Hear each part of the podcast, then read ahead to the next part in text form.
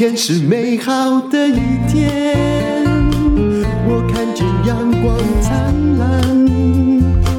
今天是快乐的一天，早上起床充满希望。欢迎收听人生实用商学院。今天我要介绍一位台湾非常优秀的心理师苏训慧。那他授权我可以读他的一篇文章。他最近出了一本新书，叫《立下界限》。我觉得对于现代的因为人际关系困扰的人非常有用，甚至对于商学院也很有用。为什么呢？因为只要你做生意，只要你制造产品，只要你有跟人互动，你免不了会遇到一些他打从心里想要控制你的人，或者是嗯，遇到很多所谓的奥客，你心里。非常非常的不舒服，甚至有了要打消啊，不要再做事，就打消你做生意的念头。所以啊，立下界限，人际关系失守的十种类型，那对于亲子关系也当然很有用。你要必须呢，去用你自己的标准来分辨什么话你应该听，什么话。你应该要把它排除出去，不要让它影响你哦，卸除生命中不必要的内疚感。我们现在呢就要开始来读这篇文章，先了解这十种类型。有时候我们很爱把人跟人之间没有距离当成一句好话，但是事实上，如果是真的话，那么你也没有自我，是很严重的。好，人际。关系界限失守的第一个类型是什么人呢？第一种叫做自我牺牲者，这种人很习惯把别人的事揽在自己的身上。那你很好，很尽忠职责，可是常常因为过于负责，就你看见的是你要对事情负责，但没有想到这件事你到底应不应该负责。你会对责任感产生一种偏执，宁愿牺牲自己也要达成。别人的愿望了，那这样的人时常感受到别人请求的压力。最近网络上也很流行，说我许愿，我许愿什么？那有些许愿当然是没有任何的强迫性的，但是有时候会变成情绪勒索。首先呢，如果你是这样的人，老是觉得自己在自我牺牲的话，那么你要从觉察和尊重自己的情绪感受。自己的想法开始做起，立下界限。那么你要练习哦，自己问自己：我是真心愿意帮他做到这件事吗？帮他完成这件事，我感到开心吗？还是我帮他了这件事，结果呢，反而害了他？这也是有可能的。好，那我们就不要太详细讲，否则我大概可以自己把这个十种关系自己讲成十集，因为太啰嗦。这是家乐福的广告。年终尾牙季快到了，家乐福线上又推出好康的优惠活动。家乐福线上购物，家电尾牙正好康，即日起到一月十八日，只要在家乐福线上购物，购买指定家电就送家电线上折价券。购买指定机型五十五寸以上，这是含五十五寸的四 K 显示器或电视。送一千元家电线上折价券，购买指定机型电冰箱满三万以上，送两千元家电线上折价券，也就是一千元两张。购买指定机型洗衣机满两万以上，送一千元家电线上折价券。二零二二年二月二十八日前，单笔购买家电商品满五千，可以获得一次抽奖机会。满一万可以获得两次，单笔消费最多可以获得三十次的抽奖机会哦。那会抽到什么呢？总共有嗯三百万的梦幻一品等你来抽。头奖是 bmwx 万的修旅车，哇哦，价值一百八十五万。更多的详情请看资讯栏的连结哦。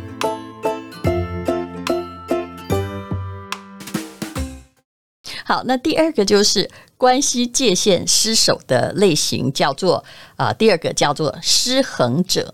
这失衡者用简单的说法就是很讨拍，他喜欢用别人的赞赏、期待来弥补自己的内心的缺憾，然后把别人的人生当成自己的。这句话听起来就很糟糕了，对不对？如果一个人的一个行为就轻易影响你一切，那么你一定也很容易崩溃哦。那其实呢，这个世界没什么道理。苏迅会建议说：“，你要有创造自己幸福的能力啊。先学会什么呢？肯定你自己，而不是从他人身上获得成就来开始。那有些人呢，就是很在乎，就是说：哎呀，我要达成父母的期望，听起来好像很不错，好孩子，对不对？可是，那你自己对你自己的期望呢？啊，如果一样，那就算了；那如果违背怎么办？那还有很多人。”会去问说，你对我看法如何？你是不是真的爱我呢？也就是他把某个人看得太重要，把外界的评价看得太重要，基本上他一定是活得不快乐的。第三种界限失守的类型叫做所求无度者。所求无度呢，就是。他没有界限，没有人我界限，也就是把你当成我，把我当成你，水乳交融。问题在于他是个依赖者，然后总是用要求来建立关系，然后或者呢，啊，他还有另外一种，其实是很主动控制的，也就是都以我都是为你好来满足自己的控制欲，所求无度。那你是不是也遇过这种很强势的人呢？这种人可能是情人，也可能是你爸你妈哦。那你就要记住，我们的存在不是为了满足别人的需要，就算他是你的父母。那这样子的话，嗯，我知道我讲这句话，很多人会觉得大逆不道。对于东方人而言，这的确很难呢。那但是如果你觉得痛苦的话，你要学会练习断舍离，而不要到了某一个阶段呢，你。其实是呃互相需求，但是彼此感觉到对人生非常非常的不满意啊啊！你要来的不是你要的，你被要求的也不是你想做的。第四种人际界限失守的类型叫做哦人际界限绑架者。那这种人呢，他是比较主动出击的类型。他是一个假面道德家，常常会说跟你讲说不要那么自私嘛，哈，这个啊，他自己虽然不是真的吃亏，就是占便宜，但是都安慰你吃亏就是占便宜。还有常常也会用说我都是为你好啦，然后他的强迫式好意和关怀无所不在啊，那好像你辜负了他，就会很有内疚感似的。那这样子的人呢，我其实是劝你，嗯。真的走远一点，你的人生不是要让他觉得好而存在哦。有些人的肉是有些人的毒药。好，关系失守的第五种类型，其实有些类型蛮像的，叫得寸进尺的类型。那呃，他是会推卸自我的责任呢。那有些时候，你会不会感觉到？我有时候觉得。我很怕对某一类型的人太好，因为你只要对他太好，哎，这个人也可能是你的长辈哦。你对他太好，就是突然觉得我们感情好像修复了，或者是呃 OK 了，可是他就会得寸进尺的要求。我有个朋友也是这样的类型的人哦，我觉得他是个好人，但是我很怕，后来就很怕跟他来往。为什么？因为啊，如果你们。呃，他讲了一个要求，然后你达成了，哦，他就努力赞美你，对不对？可是接下来他会提出一个是他的要求啊，就说：“哎呀，我是到了没办法才请你帮忙，但是这个并不是我真的想帮的嘛，而且他提出的帮忙也并非我的长处可以帮他的忙啊。那这有些时候呢，这种得寸进尺会让我很怕跟这类型的人来往啊。就有时候。A 是 A，B 是 B 嘛，你不能够说，哎，我现在对你好一点，结果你就要求这个 A 加 B 啊，我到做到了 A 加 B 之后，你就 A 加 B 加 C，这样谁敢跟你交朋友呢？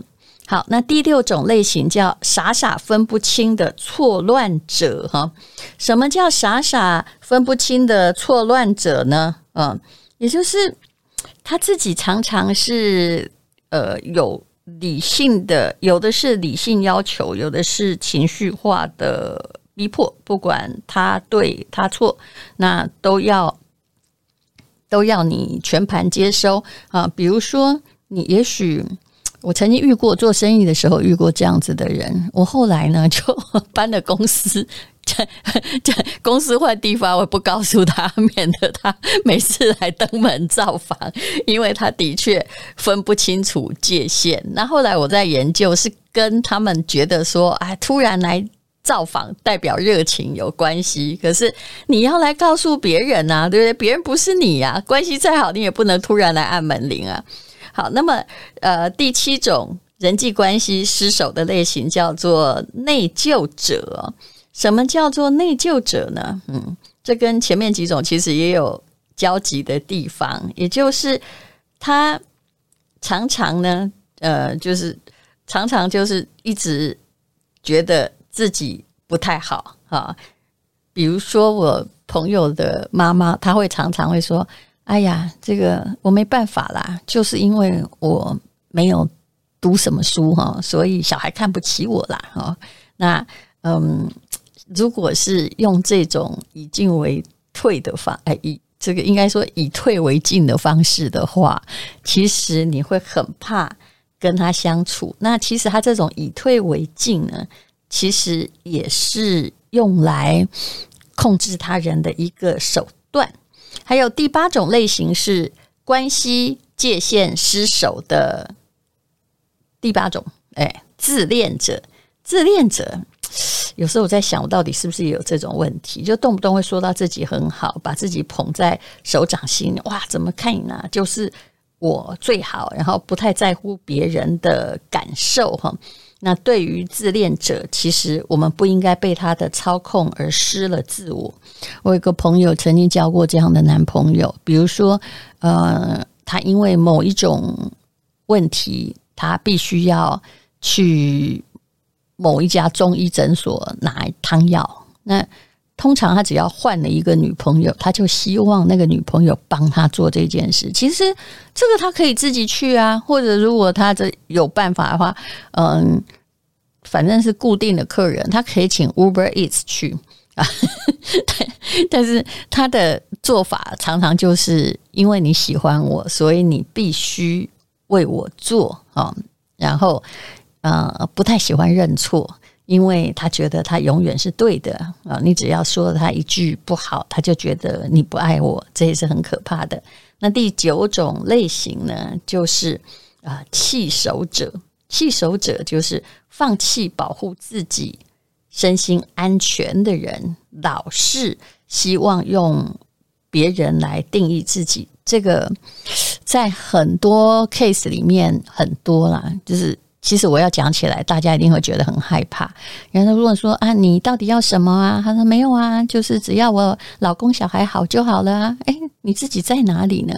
然后动不动呢，就你对你自己没有愿望了，那你真的是一个好人吗？没有。其实你用弃守自己来控制别人，那你动不动也会说，嗯呃，你看我都是为了你们做牛做马，不然呢我就怎样怎样了。这是很多人常常。会说的。好，最后一种类型，第十种叫做不懂尊重的操控者，哈，就是因为爱你，所以你应该怎样，哈，那他觉得对于自己的爱，他把它放得很重，然后所以呢，哈，其实他背后隐藏着一种企图改变和控制他人的动机。刚刚的这十种有点多了，但是其实归纳成一个类型，也就是其实他是没有自信的啊，自大也是一种没有自信。不管你用的是退或用的是进，你希望世界按照你的方式来进行。那在网络世界呢，的确是有正义魔人，正义魔人就是。你戴着某个颜色的镜片，那你眼睛看进看出去就应该是那个颜色。如果别人颜色跟你不一样，那你就会觉得这个很糟糕，我必须来纠正跟监督。那么这也是一种很可怕的自我中心，没有人际界限。他不需要，也不想去了解别人的立场和观点，也不想去听别人的缘由和脉络，就是用单一点，而且我的眼睛看出去不顺眼、不对劲，就要开始指责、批评和否定。你有没有感觉到网络上这样的人是不是很多啊？然后对别人的人生就是充满了评论，还对自己的人生没有什么意见。你在网络上真的看到这样太多人了，他借由评论来让自我感觉到自己很伟大哈，让自己呃 灵魂能量充满。那这种人好像把天下事、天下人都扛在自己的身上哈，别人都是醉的，只有我是醒的哈，不符合我。那么就是糟糕的。其实这是什么？这是控制欲在作祟，想要把世界塑造成自己认为的理想模样。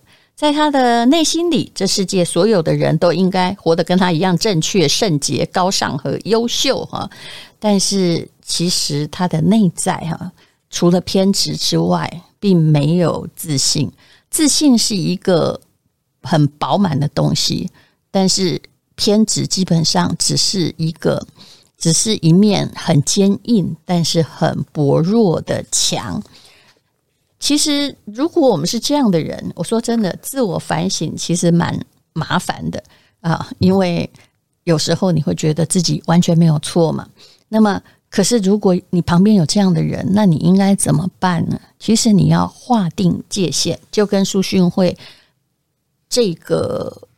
这本书里面在写的一样哦，有时候，嗯，就算他亲如父母或子女，你的界限画出来，别人可能会意识到，好，这下子我应该自己帮自己了，好，这个能力我应该自己学习了，而不是哦，如果你没有划定界限，你当父母会变成直升机，那如果呢，你没有划定界限，你当儿女会变成受气包啊，那当然划定界限，有时候你必须要告诉那个人，否则他可能不知道。比如说，我刚刚有说到，我不太喜欢有一个人动不动来按门铃，好，就算是公司的门铃也好，你没有没没空，你不要因为推销东西要来坐在里面。虽然你推销东西也不错啊，其实你是应该要教他学会礼貌，也就是请。你每次来的时候，你必须先看我有没有空，否则你会搞乱我们公司的秩序，这样子才行。那其实呢，呃，立下界限这本书对谁最有帮忙？也就是对那些总是说我不想给别人添麻烦，或总是迎合别人、害怕冲突、先逃跑的女性。因为这样的人，这样的女人，就是她没有办法保护自己。就算她走进家庭，她也没有办法保护孩子。毕竟，一个家庭是否健全，也是来自于一个乐观开朗，然后呃有主见的妈妈。难道你喜欢没主见的妈妈？没主见并不是一种温柔，你已经搞错了。所以有时候你要把界限画出来，说到了这里这个地方就不要侵害，或者有时候你可以大方的说，这些不是你的代志，这真的不是你的事。嗯，我在 FB 上也常常遇到一些人，我都不知道，我都觉得有时候他已经构成某种骚扰了。也就是说，我觉得你应该怎样啊？那其实有些人视为理所当然呢。比如说，我的小孩啊，老公带小孩在骑脚踏车，他就说：“哎，要多喝点水哦，要多吃点蛋白呀，要。”怎样会晒黑呀？哈，这怎样？这关你什么事啊？你关心归关心，可不可以唠叨自己的小孩就好？事实上，我会觉得连自己的小孩都不要唠叨，否则你会发现说你怎么付出那么多爱，然后他们越走越远。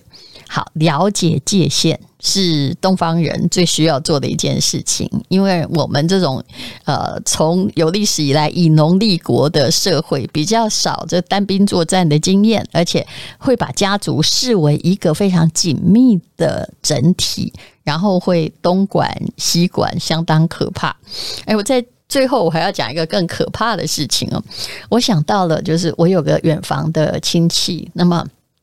反正没关系，她过世了。我可以说，这位婆婆哈，就是她大我一两个辈分的啦。这位婆婆是什么都管。其实她的儿子哦，就得了癌症去世了。你知道她曾经管到什么地步吗？比如她的媳妇是一个老师。这个有一天呢，早上到了，就是早上要出门上班的时候，叮咚，突然发现，哎，这个婆婆哈就带着行李箱出现在门口。那其实这个婆婆有很多个儿子，不只是她哦。其实她还没有从伤痛中恢复过来。那那个，你猜这婆婆对媳妇怎么说呢？这不是很久以前的故事哦，大概也不是也不是很近了，大概十几年前，就发生在我们的某个跟我有相关的家族的故事。结果这婆婆就跟这媳妇说：“我来跟你住。”啊，这个这个这媳妇真的吓半死哦。然后为什么她要跟他住呢？原来这个婆婆哈，她是觉得自己的两个孙子年纪还小，然后大概才小学吧，还没有上国中，然后自己的某个儿子已经过早去世了。所以他怕这个媳妇在家里面，万一交别的男朋友，然后对他的孙子的权益有相当的影响，就要来这边住。所以这媳妇后来你知道，她竟然搬家。哎，那等我遇到这位这个呃，就丧夫的这位朋友，我觉得他脾气蛮好。他说他有很多年不敢跟这个夫家的。亲属相处是因为发生过这件可怕的事情，这就是非常古老的观念啊！你以为你什么都可以管，然后呃，你可以用自身。这个婆婆也觉得自己很伟大，我用我自身，我牺牲我的时间，我跑来跟某一个媳妇住，我要帮你带小孩，但是同时我监管你哈，你不要给我有什么样的就是对我家族不利的事情，超级可怕。好那可是，我相信有些人不懂，他会觉得他自己很伟大。你看，我做出了这么多牺牲，为了确保我孙子的幸福，这是一个真实的故事。那当然，你可以把它当成笑话讲。无论如何，当有人侵犯你的界限的时候，你要界限，你要把这个话说清楚，说清楚。他还这样的话，那我真的建议你搬家，远走高飞。呃，万一那个人有。问题会有某种太可怕的侵入狂的话，我觉得你可能要报警，或者是总而言之，你不要如他的愿，否则你这辈子就会被他踩在脚下。好，这是《立下界限》这本书。